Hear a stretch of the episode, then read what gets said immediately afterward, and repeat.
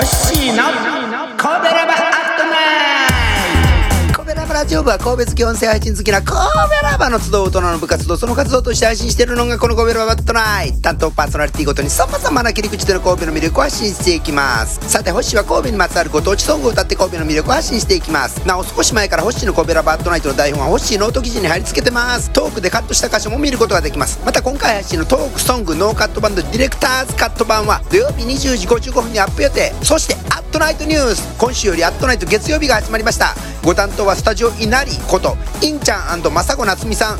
お二人の両方のチャンネルにアップされるコベラバットナイト月曜日ぜひぜひお聴きくださいませ。神戸に縁深い著名人を語り関連する歌を歌う企画の16回目。今回も神戸市出身の漫画家さん横山光輝先生しばらく続きます。数週間にわたって横山光輝先生について代表作品紹介。その作品のテレビドラマ化時の OPED 劇版などの弾き語りをお届けします。横山光輝先生ストーリーの続き。1991年平成3年三国志にて第20回漫画家協会優秀賞を受賞。受賞作三国志は1971年昭和46年から1986年昭和61年までの15年間を要し単行本全60巻となりました。劉備登場から蜀漢の滅亡までを描いた超大作です。水古伝三国志以降先生は日本や中国の歴史漫画に心血を注ぐことになります。横山光輝先生キャリアの続きはまた来週。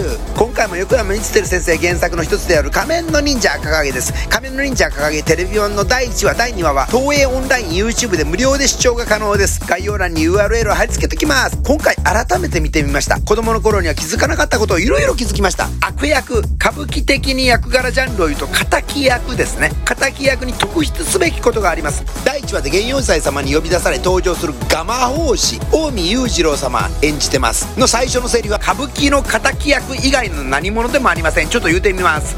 ガキ一人ほっとけほっとけ。木田忍者とて何ほどのことやあらん。まずはこのガマ法師にお任せあれ。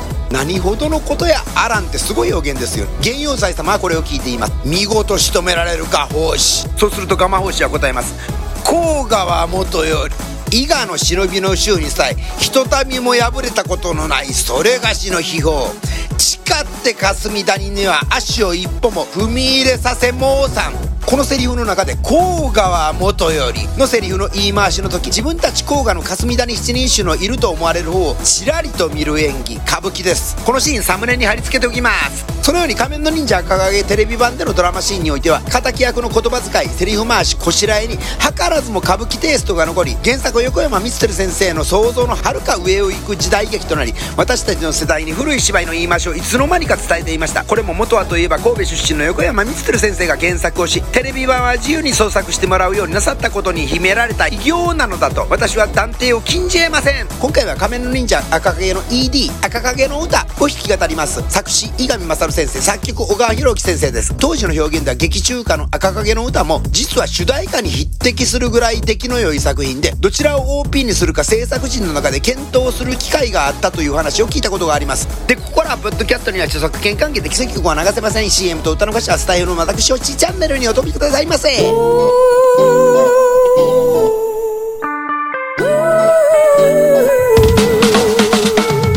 影の歌欲しい弾き語り動画貼り付けときます。仮面の忍者赤影第1話貼り付けときます。仮面の忍者赤影第2話貼り付けときます。横山光輝先生サイト貼り付けときます。